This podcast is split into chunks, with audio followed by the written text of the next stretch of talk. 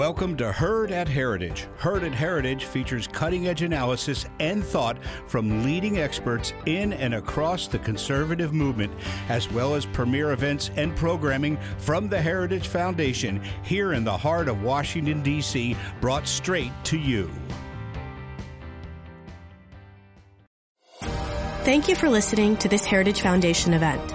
Every day, the Heritage Foundation holds important events with respected and influential leaders and policy experts on today's most important issues. Our events are part of our mission to formulate and promote conservative public policies based on the principles of free enterprise, limited government, individual freedom, traditional American values, and strong national defense. We hope you enjoy the program.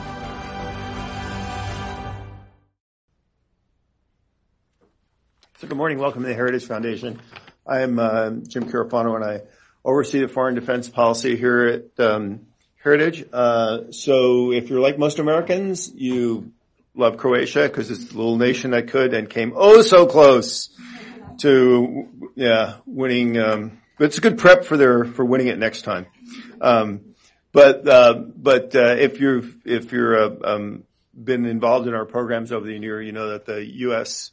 Croatian relationship's actually quite deep and long. Um, Heritage is one of the active supporters about bringing, helping uh, make the case to bring Croatia into NATO, and the two countries uh, have a strong and important relationship. And it's, um, you know, one of the things. It's, it's okay to be cursed to live in interesting times. It's, you know, sometimes it's you're cursed to live in a very interesting part of the world. So Croatia is blessed in that it's a beautiful country in a beautiful part of the world and has um, splendid natural resources and, and, terrific people, but they're also at the focal point of some of the most important uh, geopolitics in the world today. So um, it's, it's a small nation of, of, great importance, and so to have the deputy prime minister and the minister of foreign and European affairs, um, Madam Pejcinovic Buric. Uh, that was my uh, the only thing I had to get right all day. Um, it's just a, a, great honor to have her here. Um, her resume is um, I think it's really remarkable. You have a generation of European leaders really who have come into their fore uh, since the end of the Cold War, and in, in in many ways, she's an exceptional representation of that. She has tremendous experience in in government and non-government organizations and academic, um, a long career in, in history and writing, um, and uh, and is a, a, deep and knowledgeable expert, uh, not not just in the affairs of her own country, but in, in European affairs, and involved in, in European integration and and uh, Croatia's ascension into the European Union. Um, so she's uh, part of this incredible political class that has grown up embracing love and freedom and uh, and and and the um, and Western civilization, and, and in many ways, she's representative of this transformation of Europe after 1989. So to have her here today um, to talk about her country and its relationship with the United States and the world is a great privilege for us. So please join with me in, in welcome, Madam Minister.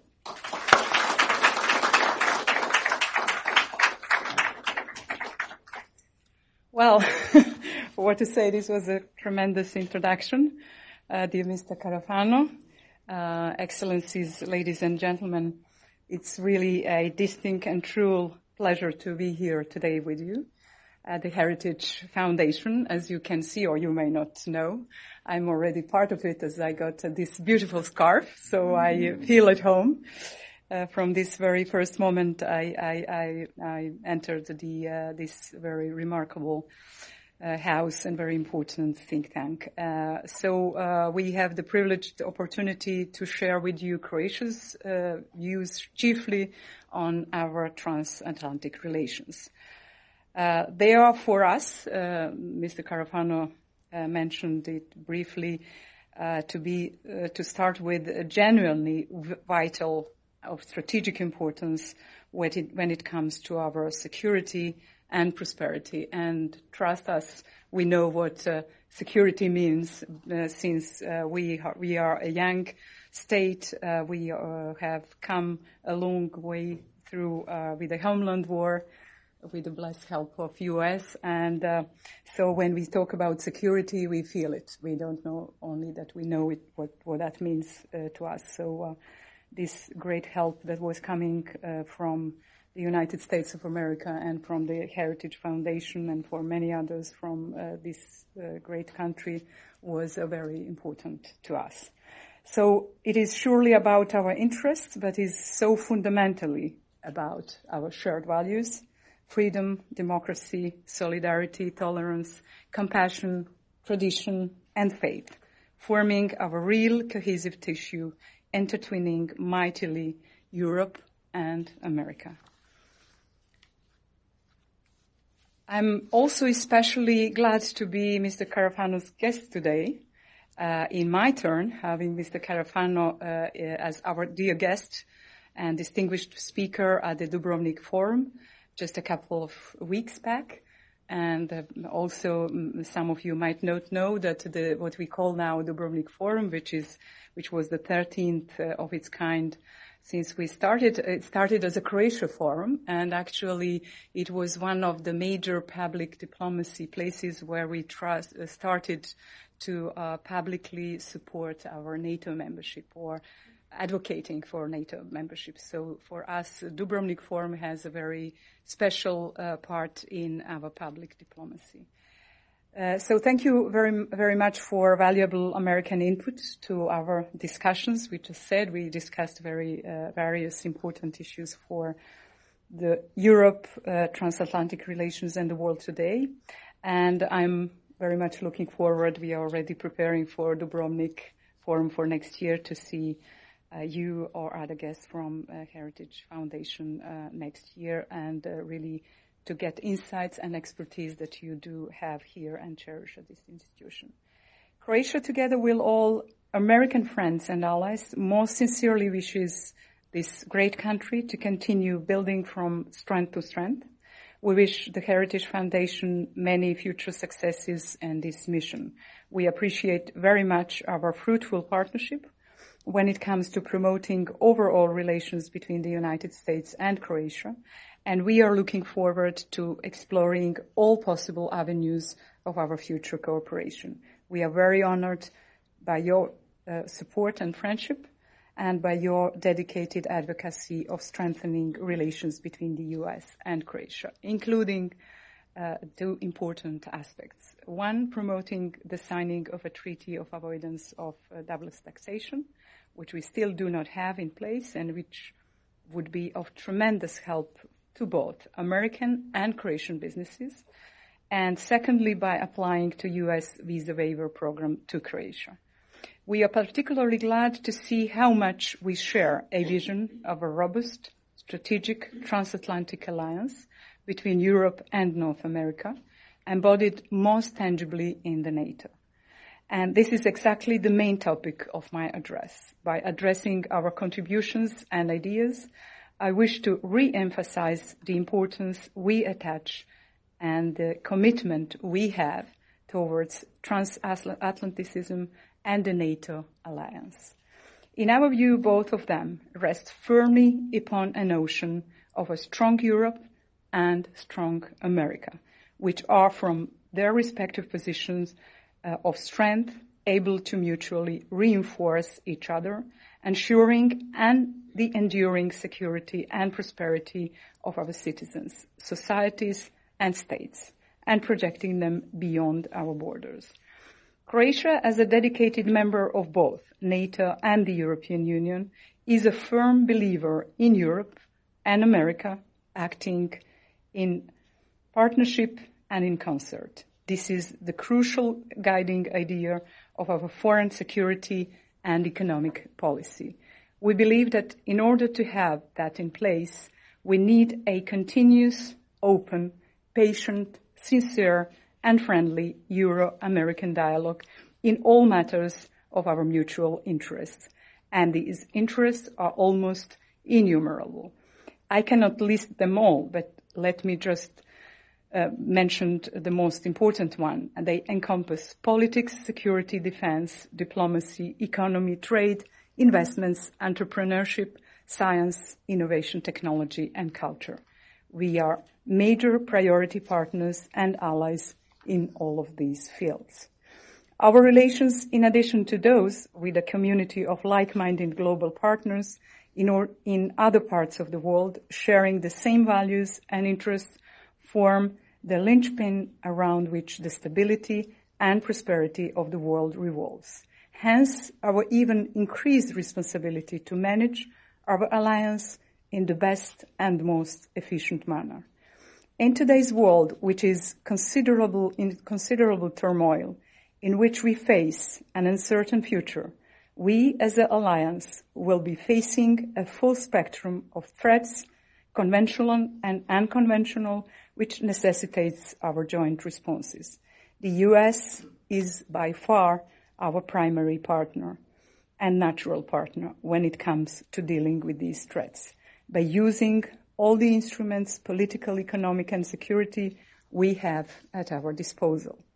Over the years, men, more than 25 years of our diplomatic relations, and today especially, we have been able to reinforce and energize many aspects of our relations, notably in the fields of defense, law enforcement, and intelligence cooperation.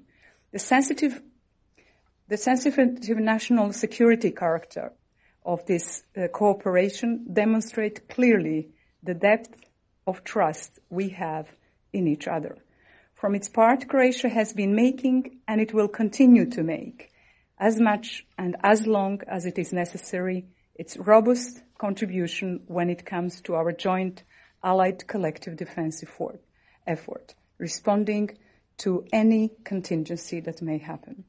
We are deploying combat units, altogether more than 250 soldiers to two NATO enhanced forward presence multinational battle, battle groups. One led by Germany in Lithuania and the other led by the United States in Poland.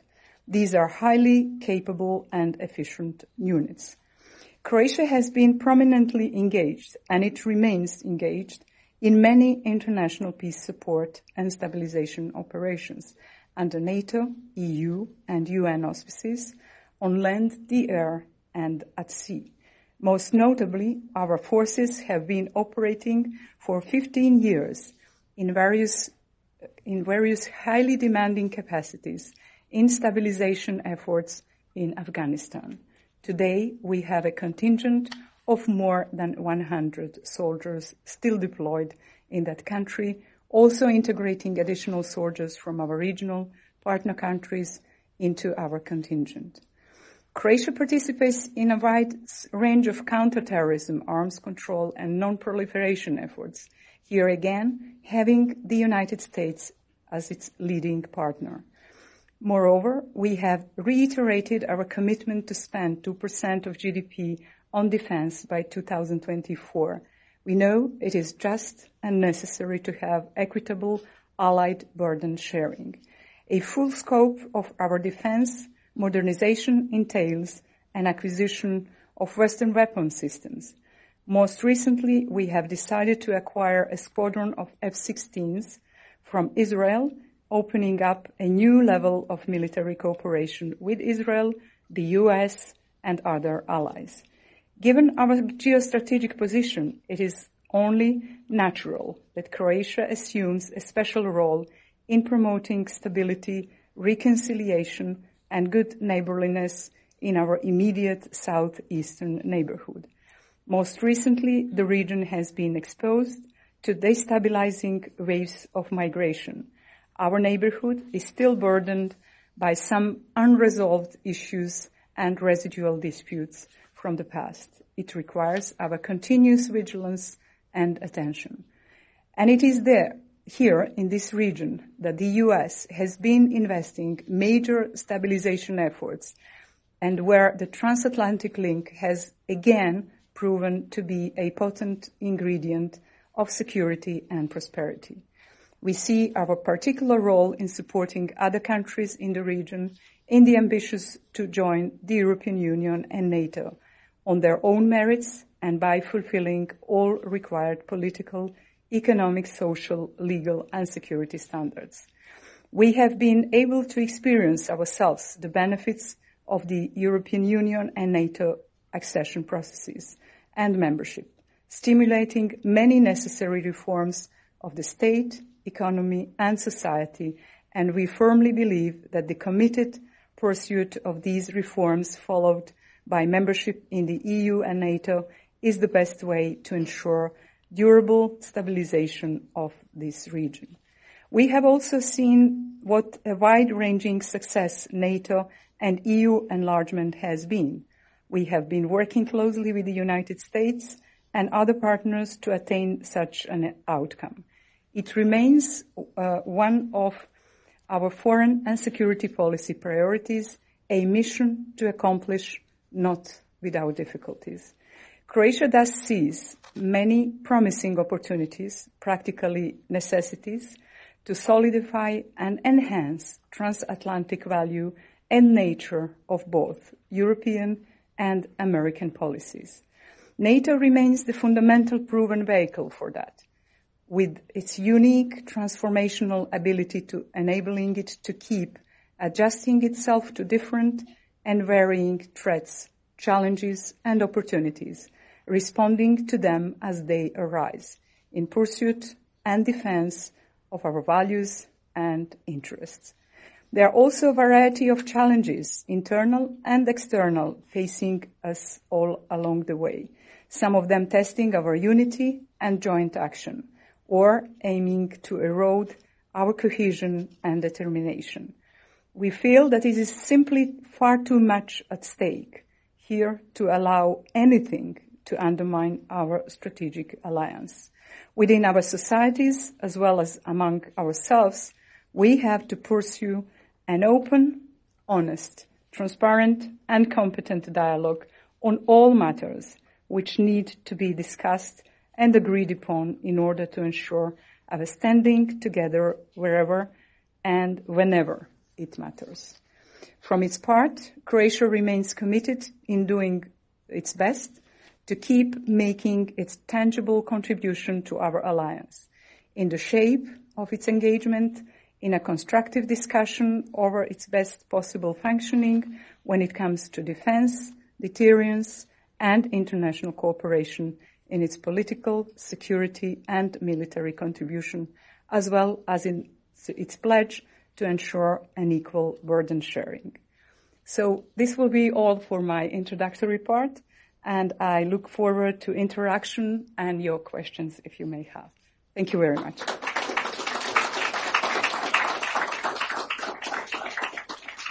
Thank you. I, I, uh, I think we have a few guys here uh, microphone. So if you have a question, just raise your hand. And um, please wait for the microphone to come to you. And then if you just briefly state your name and affiliation and your question, um, that would be great. I'm going to put Terry on the spot, though, because one of the issues that we that we have a lot that on the front and center is, is, is the transatlantic trade relationship. And, um, and there's a saying that when the when the elephants fight, it's the grass that gets trampled. Not that Croatia is grass, but but you guys are in the middle of all this. So let me ask Terry to lead off the first question. Thank you. It's Terry Miller with the Heritage Foundation. Um, uh, Madam Prime Minister, when um, uh, the United States uh, and uh, Europe have now come to a sort of uh, ceasefire, I guess, in the um, uh, rising level of tensions relating to trade. Um, and the potential is still there for uh, some pretty severe disruption uh, between trade flows between America and Europe across the Atlantic.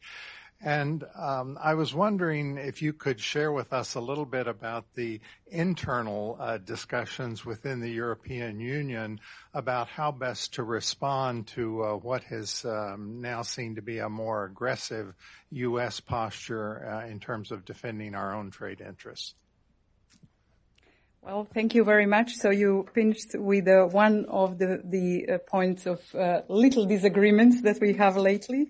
Uh, internally, uh, you know, trade is an important policy. Actually, uh, trade is one of the common policies of the European Union. So that's where we act very much together, like unlike in some other in some other matters. So when uh, these questions were raised, we were really internally very much concerned about possibility to introduce new tariffs on, uh, which was first announced on aluminium and uh, and steel, and then probably on some other issues. And uh, I must say, internally, when we discuss it, we were wondering whether that will really happen because of uh, this transatlantic trade that that is so important to both sides of the Atlantic. We believe is mutually uh, uh, beneficial to have it without tariffs, but of course work together on the areas where one side feels it's unfair or we should we should see how it is is it arranged. Because when you pick up certain parts of the trade, then certainly the picture is one, and when you take it all, then you you have probably more more thorough pictures. So we were we were very much concerned when we first, you know, as uh, uh, the trade is within also my portfolio in in in in in our in our share in the government. So uh, yes, we we discuss it very thoroughly. We were hoping uh, the trade uh, tariffs will not be introduced. They they were, they are at the moment. But I think a good uh, good thing is that the President Trump and President of the European Commission Juncker met in July, and I think that was a very good meeting. That was really uh, sh- uh, putting the light to the benefits both sides could have uh, out of that. And I think the result of the meeting was uh, that uh, the trade tariffs were not introduced to other to other parts. On uh, European Union side, as you know, or as of the 1st of June, uh, these tariffs were introduced on on European Union. Uh, so for aluminium and steel, we reciprocate. I think that's just normal. You know, everyone we have shared in, uh, we have shared values, but we have also each one of us has its own interest. I think that's fair. Uh, to have interest and to protect them. So we reciprocated on on on number of issues where we thought would be uh, would be reciprocal to what we uh, suffer, and I think it's according to WTO rules acceptable that you can compensate for for the loss you have. But we believe uh, uh, in the European Union, but uh, also I can speak now on behalf of Croatia, that the good direction would be that we uh, really have a dialogue as long as we need and uh, thorough. Uh, to discuss every single detail and to see the win-win situation. We are we are sure that we can find a way to have a win-win for both sides. Uh, you know that uh, United States is also questioning the WTO as a multilateral uh, organism. Uh, in European Union and in Croatia, we fully support multilateralism. We believe in today's world this is one of the ways to protect the, rule-based order. And we believe that without a functioning multilateralism, we will find ourselves in chaos in a in a surrounding which is um, by multiplying by different uh, different uh, threats. So we believe in multilateralism, but we also can understand that probably some arrangements uh, could be uh, could be, be uh, made better fit for purpose. So I think it's good also to have a dialogue on that and to see, because uh, without clear rules for everyone, who participates, for instance, in WTO, we, I think, I, I, fear we will find ourselves uh, in uh, in a chaos in, in the international trade. So I think we need international trade.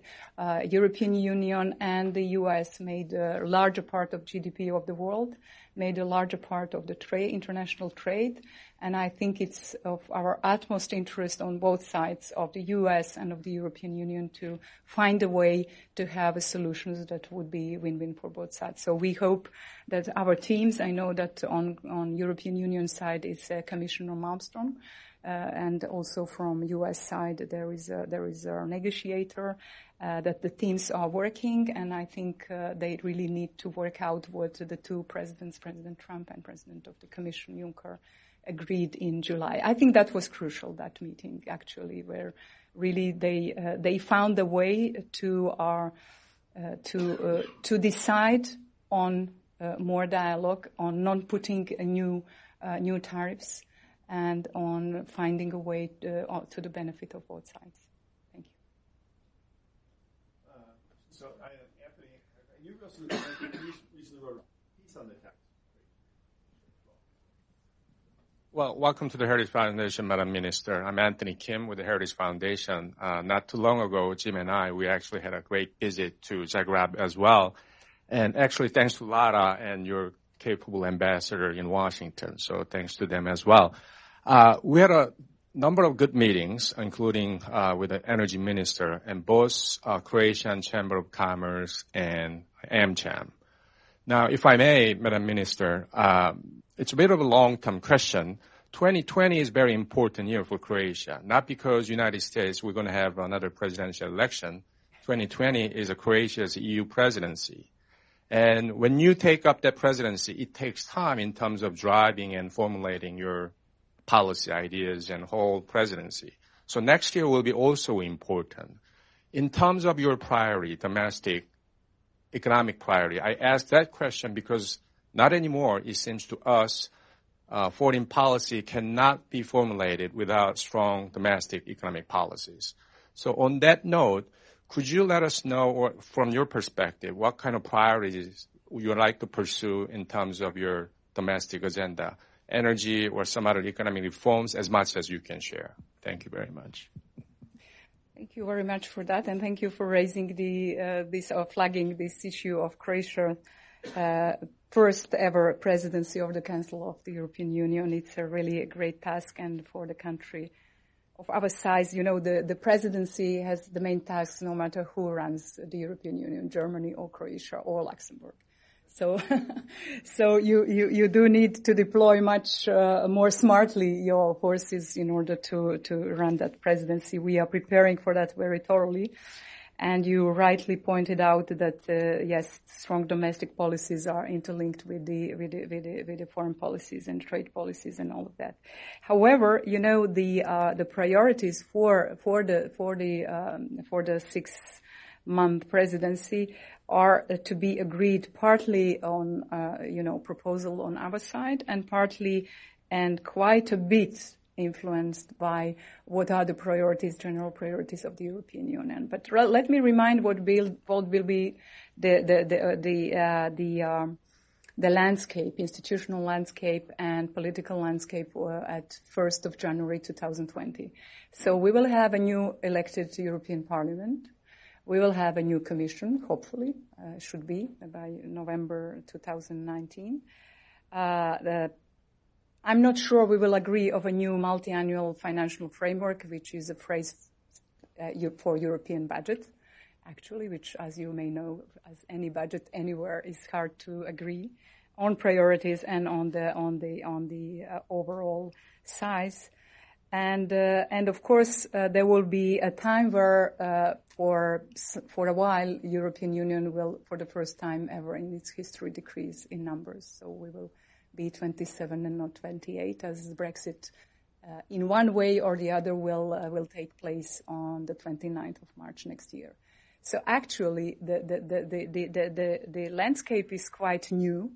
Uh, we expect a new shape of the European Parliament.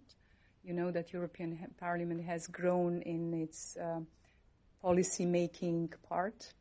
Uh, it's a very important co-decision maker in, in European policies. So actually that would be a very pretty uh, unknown territory what we are heading to uh, right now. Uh, and second thing uh, linked with the priorities, there is a trio. There are always trios that you work with. Our trio uh, and first meeting we had yesterday in Zagreb is is a Finland, Romania, and Croatia. So actually, all of these things streamline your priorities. However, we have already decided that there will be certainly two, three priorities where we will focus our our, our forces. One of them is absolutely growth, growth uh, for economic growth. We we, we think that's uh, that's very important and topical for all European Union member states. Uh, in our case, uh, we are uh, severely hit by the fact that a lot of uh, people are going because there is a free movement, complete free movement, or almost complete. Only Austria has not opened the borders for Croatian workers. So, as Croatian, you can work in any of the 27, 26 member states just go there and find a job and you are there. So no, no special requirements. And that made a lot of competent people leaving for better salaries in, in different countries. So for us, it's a huge, uh, huge issue domestically how to harness uh, this issue of, uh, you know, uh, how would you plan your growth without a workforce? Uh, how you, would you plan your your your uh, your growth without young generations and competent people? So we certainly will have put youth employment as one of the important policies on that. And uh, last, not really probably linked with the economy, but more in with, with the policy politics, is enlargement. We truly believe for that for our surrounding and having in mind our own experience, uh, uh, very um, very difficult one, uh, is that only you know the European Union and NATO membership, not all our neighbors that aim for European Union membership also aim for NATO. Some of them clearly, for the time being, are not interested but we will see what happens in the future. We believe that this framework is only guarantee to stability and prosperity in that part of the world. So we firmly will support all the country is preparing. And at this point, I would like to mention, I, I, I briefly probably touch it upon in my speech. You know, I've been very much involved uh, in uh, this transitional integrational activities of Croatia through different means, um, in, through our NGOs in 90s and through the government and parliament in 2000s, and then as a private uh, European policy expert uh, later on. So, and now again in the government. And I can tell you that for Croatia, this was crucial in transformation, transformational uh, way. That we have been put in a in a kind of streamline what to do because we were to do in Croatia at the same time uh, state building, uh, homeland war at the beginning, uh, and then after the homeland war for the recovery and everything it takes, our transition, economic and political, and integrational. And if I look at back, you know, we are only 27 years uh, independent state. Um, I think we made a terrible journey, really, and, and huge journey from where we started from and where we are now. Uh, for instance, if you take what would have happened if Croatia uh, was uh, to peacefully depart from former Yugoslavia, uh, then we would have put all our energy into transition and into into into uh, economic growth, and we recovered our GDP from 1990 only in 2004, where the 10 countries of uh, former Eastern Bloc were joining European Union. So imagine how much time and how much we lost in those years where we were, well, we didn't lo- lose. We, we, we, we, gained our independence, freedom, and, and the state, which is huge and, and has no price. But in terms of economic uh, and a third of the country and infrastructure was third was occupied, then third of the infrastructure was destroyed. A lot of uh, a lot of housing uh, was destroyed. So, and we financed mainly by ourselves. For instance, housing almost by 98 percent, not uh, not counting others. So, in fact, uh, we through our own experience uh, in in that short for the state short period of time, we we made a tr- tremendous uh, tremendous. Um, I think, leap. We started with our uh, really serious NATO and, and EU our accession process somewhere at 2003, 2004. And in, uh, you know, we became member of the NATO in 2009 and member of the European Union in 2013. And Croatia has changed tremendously, you know. Uh, and for us, our experience was that uh, the, uh, this transformation of the country, this path was probably most important that, than the, than the, uh, the, the, actual membership because through that we were, you know, having support both in NATO and in EU. We were having also uh, financial support, but mainly, you know, uh, support in political terms and support in, in streamlining our policies. And we have transformed our countries. Absolutely. You know, when you are part of it, you don't feel it so much. But when you look at back, and uh, you mentioned that you've been in Zagreb and probably some others here in this room also. Uh, if you come from time to time, you can really see a change. For instance, we are a great tourist country. And without this stability and uh, and and security um, uh, provided by these two important frameworks, uh, I don't think we would be a top destination or some of our our cities like Zagreb, Zadar, and other where you know best places best um, uh, Christmas uh, markets in, in, in Europe and, and so on. So this is really important, and this is our message. I, I, I made it rather long, but just to, to tell you why we are so much supportive for the enlargement to both open door policy for NATO and enlargement to the European Union, because we believe it's in the interest of global. If you take global security, regional security, in the interest of these countries, but in very much interest if you, if we are allowed to be selfish, and I think we should all, uh, at, at least partly.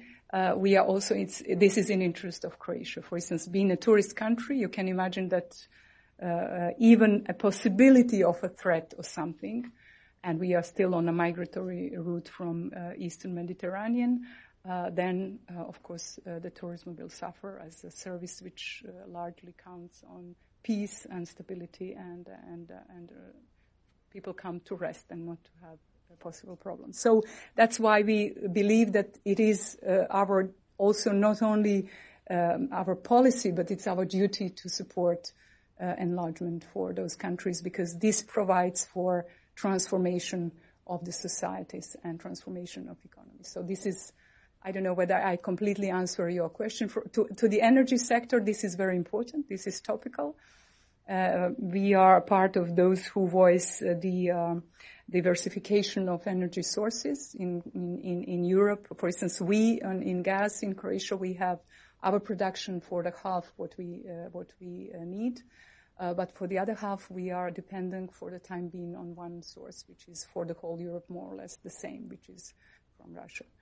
And I think uh, we still, uh, of course, will be buying gas, which is coming from Russia, but we need to have security of supply uh, in in order to uh, to keep this stability and security overall. So we are uh, we are we have the project of LNG terminal in one of our islands, and we hope really that together with U.S., who was really supportive for that, and and the European institutions who partly finance. Uh, provided financing that we will we will succeed in that. But the LNG in Croatia is not only for Croatia because it's larger than what we need it's certainly for uh, for the whole region and for Europe as a whole important. And I think uh, this agreement that was partly done with the President Trump and and and uh, President of the Commission on on energy, buying more energy, buying more. Uh, liquefied natural gas from uh, United States of America. This is part of this uh, this policy, and I think this is the right approach because we really need to diversify. Energy is the question of now and, and the time to come because this is uh, uh, it is important to have proper infrastructure and proper functioning and proper uh, proper linkage between the countries. In, in, this moment, in the western part of Europe, uh, this this grid is much more diversified and much more um, uh, deployed than in our part of the world. So within Three Seas initiatives, which is also Croatia championing, uh, we we believe in building in energy, but in digital and transport sector, more interconnections between from north to south and uh, east to west. And I think this is the way how to develop our societies better and secure our interests. So it's really uh, interesting to hear you link together enlargement, energy, and economic growth, which are all components of building a more vibrant economy. Yeah, three E the three, the three E's go with the three C's.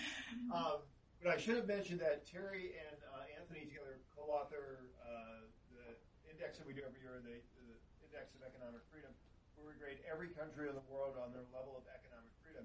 And it's been really interesting tracking Croatia's score over the years. So you have some very stiff regional competition for ec- uh, economic freedom. But um, conversely, when we look at the scores, there's there's tremendous dynamic opportunity for Croatia to grow in, in terms of economic, not just economic growth, but in regional integration and leadership.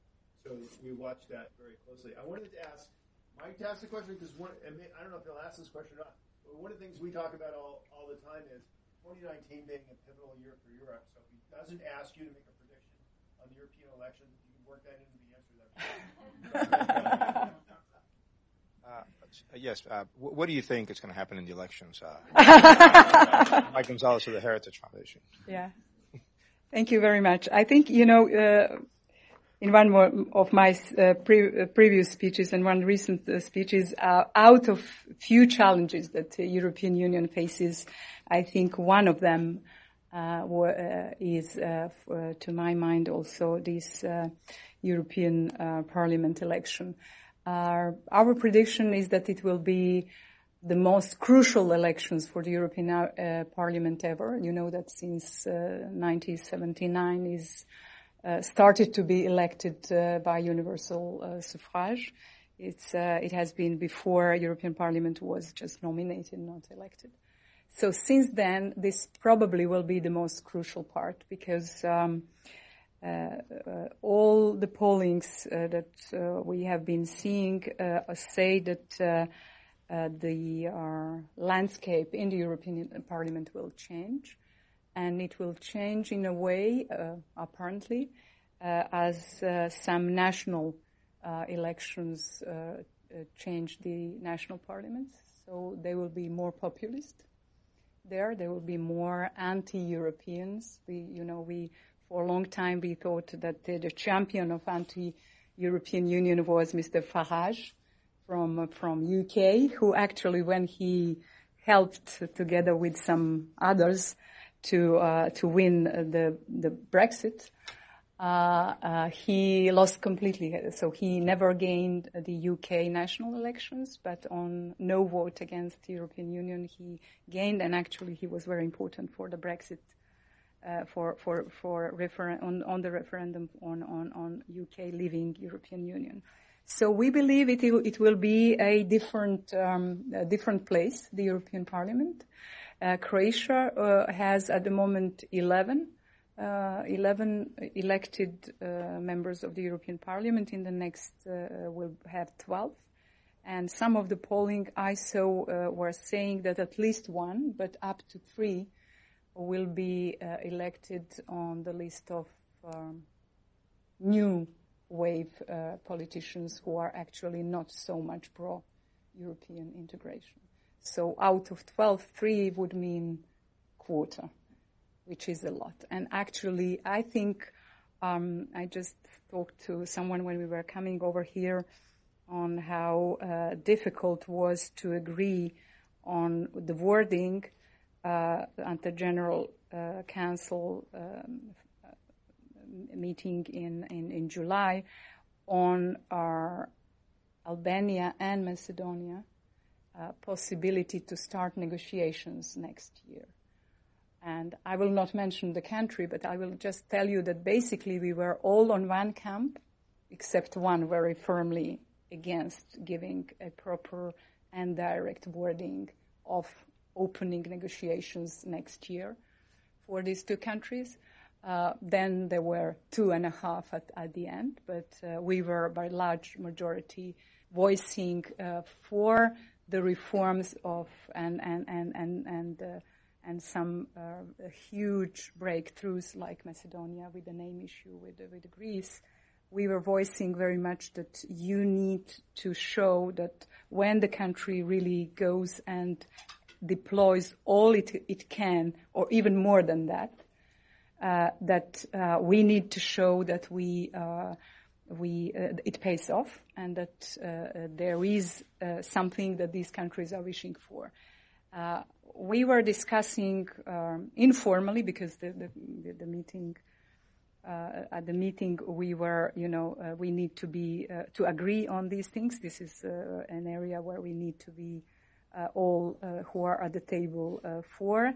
So it was very, very difficult to work out for the wording that could be explained in Tirana and in, in, in Skopje that we have given them actually green light, provided that next year, this time, they provide for more reforms, especially in the area of anti-corruption and and fighting organized crime.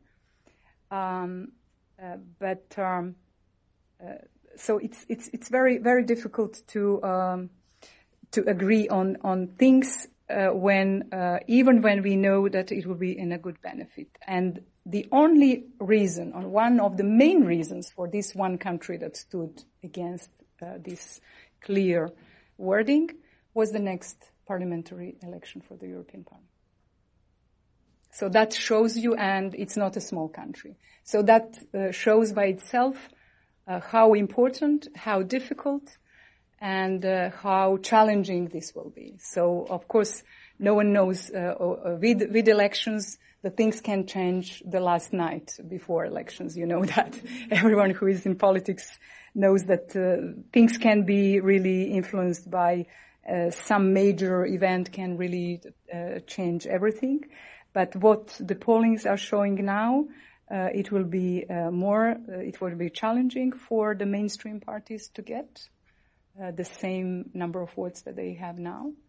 Not to talk about more of that, and it will be a new environment. European Parliament has a lot of um, powers, co-decision powers in the European Union of today. And the work for us as a presidency, because part of the work of the presidency is to work with the European Parliament on on the uh, on the legislative proposals that um, are put by the Commission. Uh, so uh, we will see what kind of partners we will have on the other side. But it will be it will be a change. I think it will be a different place, more challenging. It will um, uh, ask for all of us to engage more. Apparently, citizens are not very happy for the time uh, being, or some of them. So that's why they vote for populist. And I think mainstream parties uh, need to have a good answer to the citizens to secure them that we also safeguard their interest. And uh, so there are big issues that we need to answer. I think one big issue is a migration. Uh, I think you, you know for that also in, in the United States. Eh, eh, in uh, Europe, we have been faced with a huge wave of migration in 2016, never heard, never of, never seen in that. And no one can in Europe uh, manage that if the number, because numbers are huge. Uh, for instance, uh, uh, talking about Eastern Mediterranean route in Turkey, there are four, at the moment, I think 4.6 billion, uh, million refugees five uh, from Syria and others from Iran, Afghanistan, Pakistan, and other. Uh, some also from Africa. There is a middle Mediterranean route where the uh, come uh, sub-Saharan uh, African uh, Africans mainly through Libya, which is unstable, Mali and other places which are in not an easy places to live still, and probably for the time being also that. So we are trying to harness migration on the route uh, uh, to the root causes, but this uh, will show results. It's showing partly results, but will show only in the longer term. So, but people are there and will be coming there. So this is a huge issue because we need, as a, as a European Union, we cherish the human rights and really uh, for those, and I'm talking now about illegal immigration. Uh, of, of, course, there are some uh, legal flows that we accept, but illegal immigration is a huge issue. For instance, it is said that only in Iran there are about 3 million refugees from Afghanistan, Pakistan, Bangladesh, and other uh, countries in that part of the world who are just going around and no one knows when they enter, when they leave, when they are. Uh, some of the countries in our surrounding have abolished visa with uh, Iran, so immediately there are a lot of tourists coming.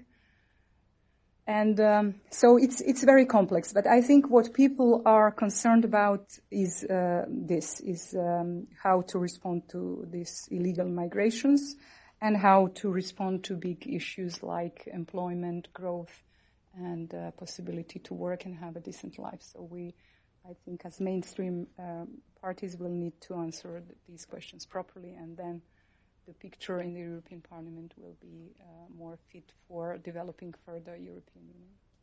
So I would try to squeeze in two more questions. Sit down here and then over there, and then I think that'll happen. Madam Prime Minister, thank you for a, a, great talk and great answers. Very quickly, uh, referring to the European parliamentary elections, what about Russian interference? In the past, uh, Donald Tusk has talked about how Russia gave money to both the left and the right in previous parliamentary elections. What's your view on uh, what the European Union is going to do to try to thwart that? Do we take other or? yeah, okay, thanks. Uh, well, uh, it is said that uh, Russian influence on in different countries, including European, uh, some of the European in- institutions, probably most targeted one is the European Parliament, is there. Uh, I cannot uh, testify because I'm, i was not a member of the European Parliament, but from colleagues who were, they really say that you can you can see that. Um, so uh, I don't think you can counter that with uh, any kind of legislative piece. We just need to raise awareness that this exists. Uh, Russia is having their uh, interests, and they are very present, for instance, in our region. In some countries, not so much probably in Croatia, but in some of our countries in the surrounding uh, very much present, and uh, I don't think I need to underline that in this country. You know that uh, there are parts of former Eastern Bloc where really Russia doesn't want neither NATO nor EU to to come. So if those countries are labeling that they want one of or both, then uh, certainly Russia is more active in these areas. So I think it's uh, uh, Russia is there. Uh, they are they are they are present. Uh, some say that they have through funding of some of the of the campaigns in UK that they were also behind some of the groups that uh, were pro UK Leave camp. Uh, so I think we need just uh, what we can do is to answer properly to uh, to our citizens in the way that they recognize what is good for them. Otherwise, I don't think we can have any kind of piece of legislation that can can work out that uh, yeah, there are not uh, Russian influence there. For instance, in Croatia, they're not so much present in the political, but in economic sphere, they need to. They they want, especially in uh, they.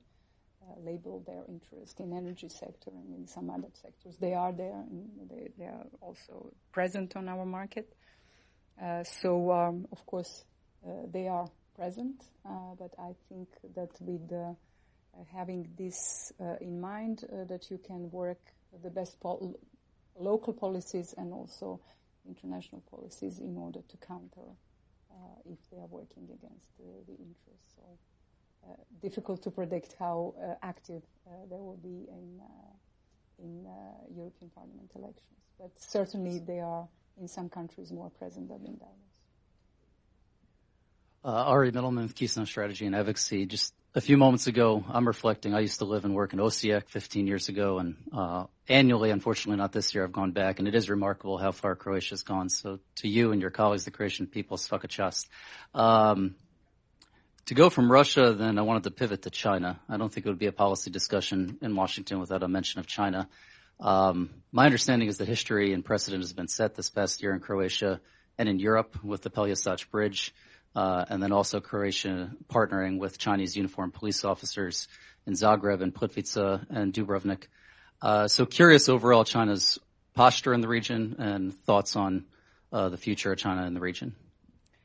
Um, thank you for ma- mentioning China. China is a you know big important player, especially economic player in the world.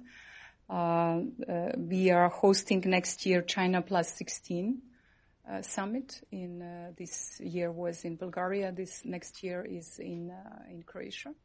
So we believe that uh, we need to have, you know, China is a member of WTO for 10 years or more.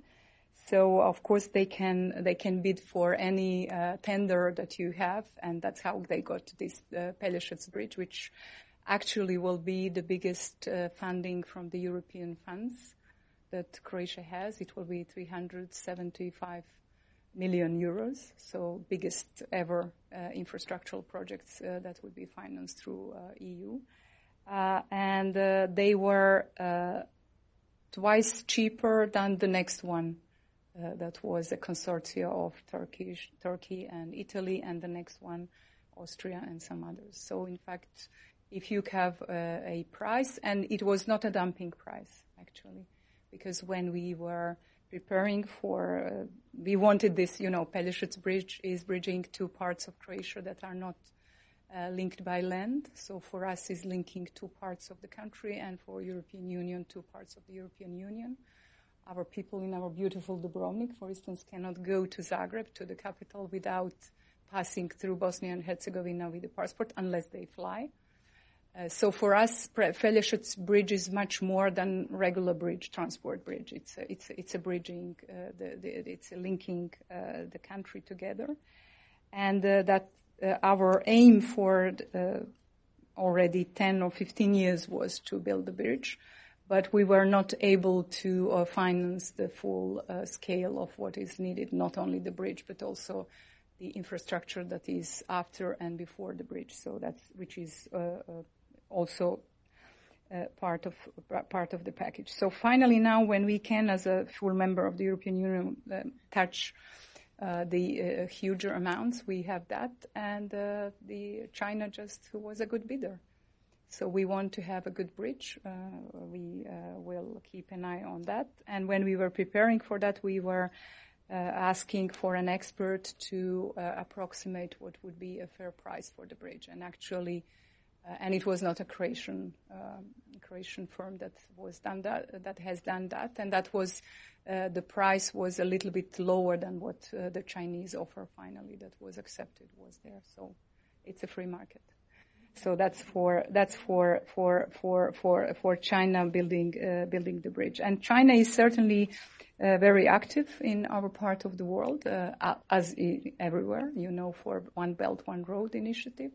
So they are uh, really economically trying to get and financially uh, uh to in in a in a way to helping these countries, but also building a very strong China. Of course, there might be concerns about that, but if you need funding, which we do, and all the countries in China plus 16 par, uh, informal um, gathering, uh, then of course you look at who is uh, who is able and willing to come. But of course, in doing so, and in particular in the European Union, is raising concerns about uh, is really this a um, proper competition? Uh, are the funding coming from uh, you know hidden ways through the through the state? is it at the end of the day, probably also dumping, you know, in a different uh, different way. So uh, we are doing more and more, and I think in, within European Union this will be developed even more in the future. That we will uh, develop more our legislation to what we call scan uh, the investments coming not only from China but also from other sources that are not from the most modern and democratic uh, parts of the world. So this will be the way to harness to address this issue that is of concern. But I think it's legitimate uh, to, uh, if you have uh, a, a, good, uh, fair deal, to get it, to get things done. So that's the way we approach it. But we know of the of the possibility that uh, it can, if the the the amounts would be um, over big, then probably that could endanger uh, in some way the sovereignty in some way. So we are very much watchful for that. But we are looking for a good funding and we are uh, looking to develop uh, our countries. And that's why uh, China plus 16 uh, network works. So before we wrap up, could I just ask you, you mentioned in your speech, but could, could you maybe, oh, sorry, just um, briefly discuss the, the two bilateral issues the tax trade treaty and the visa waiver? Yeah, sure. Thanks. And thank you for raising that. I think for our bilateral relations, uh, that are really two uh, outstanding issues uh, that uh, would uh, really change, be big, big game changer for our relations, uh, which are already very good, very friendly, and that since our very independence. for trade, uh, and for investment, uh, I think would be very beneficial for both for American and, and Croatian companies. Uh, uh, uh two ways uh, to to have avoidance, the agreement on avoidance of double taxation, because the, how things work now is that you are not in a fair competition because you get this double double taxation, which really companies do not like. But uh, I think the number of companies, uh, uh, American investments in Croatia is raising. We have uh, uh, one very important investment from IBM in Croatia. We have KKR. We hopefully will have LNG soon. so I think that the, the Department for Treasury will recognize that there is enough interest from uh, American side uh, into uh, Croatia investment in Croatia in order to uh, to get this agreement done. On the other side, also Croatian companies are interested to invest in, in, in, in, the United States. So that would be really beneficial. And usually, I think we are at the moment the only European Union member state that doesn't have that. Uh, I think taking into account our good relations and strategic alliance, that would be just a, a, logical step forward. Thank you very much for the Heritage Foundation for supporting that. Uh, someone mentioned uh, American uh, Chamber, um, Trade Chamber, uh, AmCham, uh, supporting that. Your um, um, very good ambassador to Croatia is also championing that. So I think we have now really a momentum and a lot of good energy and good people behind this. And I think that that will be just beneficial for both. It's uh, for, you know, for big countries like US, it is uh, the size matters, so it is important to have enough interest. But having in mind the size of our market, I think the interest from American companies is already quite high. So if we uh, introduce this uh, avoidance, uh, this, this agreement, that would be developed further. For, uh, for the visa waiver program, we are one of the five countries of the European Union that still need a visa. Yes, indeed, we have a little bit um, uh, less tight uh, rules for getting the visa, but still need a visa. I, I mean, you know, if you can travel directly without a visa, then the exchange will be much greater. Uh, than uh, if you if you have a visa. So I think even uh, and also helping the business communities to uh, to work more on both sides. I think visa waiver program would uh, would work for that. Uh, the uh, main point for visa waiver program is to see how many um, how many denials of the visa you you have. We are um, getting uh, lesser and lesser uh, numbers, but still didn't reach three percent, which is the threshold. Uh, we believe that having in mind that Croatia is really not a threat, security threat to U.S. and the size of the country and uh, the strategic cooperation that we might uh, embark on the road to uh, ease the, the, the, visa regime, uh, the getting visa, but uh, heading to abo- abolishing visa on, on this side. As we are members of the European Union, you know, for uh, if we were applying and if we would be obeying by, obeying by the European Union legislation, we should have introduced uh, on the side of the European Union visas for Americans. Of course, no one wants that. And since 2016, you know, our, um, uh, together with us are Cyprus, Bulgaria, Romania, and Poland. And among uh, these countries, I think we are with the with the best record for the time being and uh, every year lowering this uh, these figures, so getting it right, I think, for the for the time being. And we are in what we call the trialogue with the European Commission, uh, us and uh, and and and US. So our, we are trying to reach a, a, solution for all of five, uh, but probably quicker and, and, and better for Croatia would be to, to get each one on, on its own merits. Because if we wait for all five of us to reach completely, I think that will take time. And uh, for our exchange and for our uh, relations would be very good to uh, to wait the visa waivers, especially having in mind that uh, Croatia is really not a threat to the security of U.S. Thank you. Thank you. And please join me thanking Minister